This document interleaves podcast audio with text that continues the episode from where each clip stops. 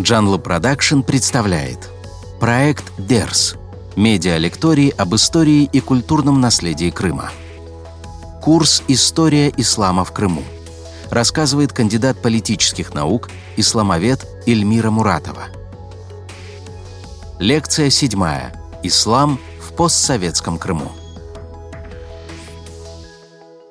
Возрождение ислама в Крыму началось с возвращения крымских татар на родину в конце 80-х, начале 90-х годов, что совпало с распадом советского государства. Крымские татары стали массово возвращаться, и, конечно, процесс их возрождения он был затронул самые разные сферы, культурную, образовательную, в том числе и сферу религиозную. Вот здесь нужно оговориться и сказать, что процесс возрождения ислама в Крыму он происходил практически по тем же сценариям, что и в других э, мусульманских регионах постсоветского пространства, но были свои особенности. И эти особенности связаны все-таки с тем, что здесь происходила вот такая реинтеграция ислама в устоявшееся крымское общество. То есть если в других регионах речь шла об активизации мусульманской жизни, росте интереса к исламу, росте э, создания мусульманской инфраструктуры, то в Крыму все это происходило абсолютно с нуля. А когда мы говорим о возрождении ислама в Крыму, постсоветском Крыму, то мы, конечно, в первую очередь говорим об институциональном возрождении, о создании различных институтов мусульманского присутствия. Речь идет об общинах мусульманских, о мечетях, о медресе и о централизованных структурах управления мусульманской жизнью. Вот таких институтов централизованных в постсоветский период в Крыму было два. В начале 1990-х годов в Крыму было создано Духовное управление мусульман Крыма, которое должно было координировать этот процесс мусульманского возрождения. На протяжении достаточно длительного времени это была единственная такая централизованная организация, которая отвечала за разные-разные процессы, которые происходили в крымстарском сообществе. А в 2010 году в Крыму была создана другая централизованная организация, это а, Духовный центр мусульман Крыма, а, который наряду с ДУМК стал включаться в процесс координации каких-то процессов в религиозной сфере полуострова. Если говорить о мусульманских общинах, то речь идет не просто о сообществе крымских татар, да, проживающих на определенной территории. В данном случае речь идет о, об общинах, которые получали официальную регистрацию в государственных структурах. То есть это можно было сделать, э, когда есть 10 человек, достигших совершеннолетнего возраста, которые подают заявление в государственную институцию и получают разрешение на создание общины, которая имела свой устав – имела свой руководящий состав. У таких общин на территории Крыма до 2014 года было порядка 350. Важнейшей проблемой институционального развития Крыма а, в постсоветском период времени это была проблема мечети. Нужно понимать, что на момент возвращения ни одной действующей мечети в Крыму не было, и элементарные потребности а, в совершении намаза, они, конечно, заставляли крымских татар очень активно решать этот вопрос. А мечети либо строились заново, либо проводилась политика по возврату сохранившихся культовых зданий, потом их реставрации, ремонту и введения в оборот. И путем приспособления определенных помещений под нужды мусульман. Вот до 2014 года в Крыму было построено порядка 80 новых мечетей, то есть нуля. Нужно сказать, что большая заслуга в этом принадлежала особенно на первых порах разным мусульманским странам. То есть большая роль была в этом Турции, Саудовской Аравии, Катара, Кувейта, Иордании и других государств, которые вот очень активно помогали крымским мусульманам в развитии исламской инфраструктуры. Порядка 40 а, мечетей были возвращены мусульманам. Сам процесс их возврата происходил очень сложно, потому что часть этих зданий была государственной собственностью, часть из них находилась в частной собственности граждан, и поэтому вернуть ее было очень трудно. Это все делалось через судебные различные инстанции. Но процесс он шел, и, конечно, законодательство Украины оно способствовало возврату, потому что были свои указы, которые помогали мусульманам, и не только мусульманам, любым верующим это делать. И порядка 150 в Крыму было разных приспособленных помещений, где крымские татары совершали пятничный праздничный намаз. Э, за годы постсоветского развития в Крыму было создано несколько учреждений исламского образования. Ну, во-первых, почти при каждой мечети действовали курсы – которые позволяли любым, кто интересуется исламом, получить какие-то начальные знания.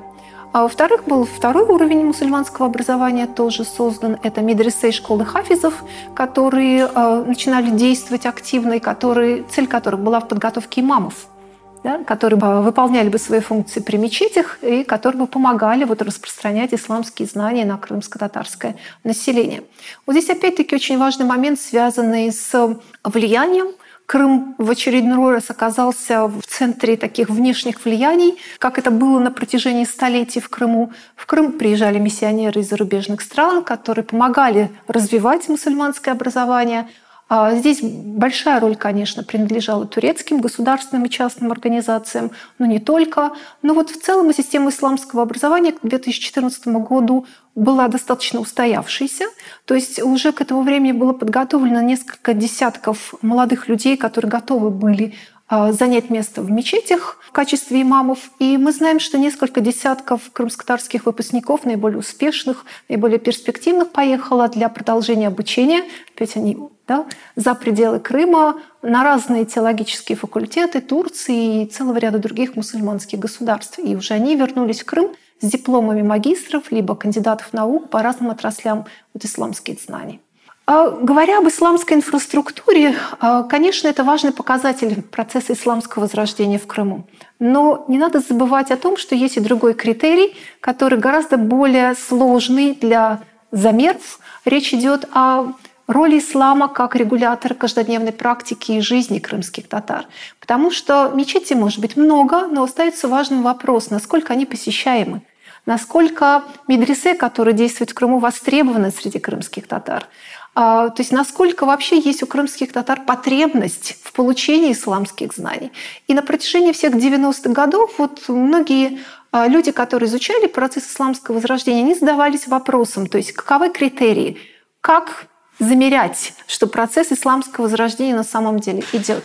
И, к сожалению, конечно, у нас нет очень много каких-то фактологических данных, которые позволили бы а, вот внести ясность в этот вопрос, мы можем сослаться лишь на одно социологическое исследование, которое было проведено в 2009 году, а, когда было опрошено порядка 500 крымских татар, вот как раз-таки на предмет практикования исламских норм.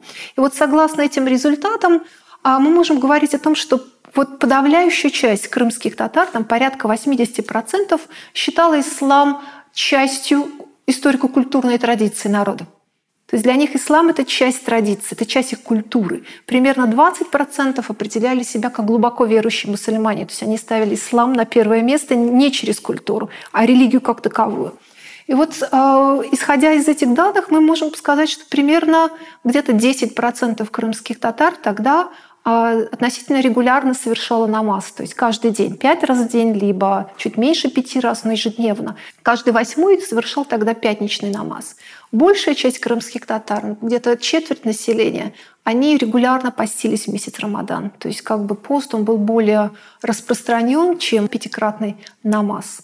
И буквально каждый пятый регулярно посещал мечеть, как правило, во время пятничного намаза. То есть это вот те данные, которые позволяют говорить о том, что, в принципе, практикование исламских норм, оно стало набирать обороты. То есть как бы, что появилась определенная часть крымстарского сообщества, которая идентифицировала себя не через традицию и культуру, а через религию как таковую. И в целом за вот эти 25 лет исламского развития в Крыму Ислам, в принципе, стал достаточно влиятельным фактором, который определял мировоззрение, мироощущение, каждодневную практику достаточно большой части крымстарского сообщества. То есть можно сказать о том, что возрождение ислама в принципе да, состоялось. Никто, конечно, не знает крайний порог этого процесса, чтобы сказать, там, вот где тот рубеж, когда мы можем расслабиться и сказать, ну что, все, задача выполнена. Но в целом процесс по сравнению с начальными 90-ми годами, конечно, он был кардинально отличным, кардинально другим. Не все в этом процессе исламского развития на протяжении этих 25 лет было, конечно, беспроблемным. Мы не можем сказать, что а, это такой вот линейный процесс да, куда-то вверх. Этот процесс исламского возрождения, он, он сопровождался глубокими дискуссиями в крымско-татарском сообществе, например, дискуссиями о так называемом традиционном и нетрадиционном исламе, о приоритетности этнической идентичности над религиозной в структуре идентичности крымских татар – о важности религии языка в сохранении идентичности крымских татар. Но что было отличительной особенностью этого периода, это то, что в Крыму существовали площадки медийные, академические, различные культурные, где эти дискуссии между представителями разных групп крымстарского сообщества шли. И это давало возможность крымским татарам слышать друг друга, вырабатывать навыки коммуникации и какие-то навыки общежития. А, это то, чего, а, по мнению ряда исследователей, не хватает в Крыму вот в современном после 2014 года, когда эти площадки, где можно было бы слышать и говорить, они существенно сократились. И связано это в первую очередь, конечно, с более жестким законодательством а, российского государства в отношении в том числе религии. И связано это с тем, что более ограниченный объем гражданских свобод – которые существуют в этом государстве. И то, что мы видим сегодня, и то, что фиксируют последние исследования, которые проводятся в крымстарском сообществе, это некая капсуляция групп внутри себя. То есть невозможность говорить и быть услышанным, она формирует некую такую закрытость. Да, вот эти капсулы, в которых представители каждой группы начинают вариться в собственном соку. И это, конечно, те процессы, которые еще только вот начинаются, и те, которые, последствия которых мы будем видеть на, по прошествии определенного времени.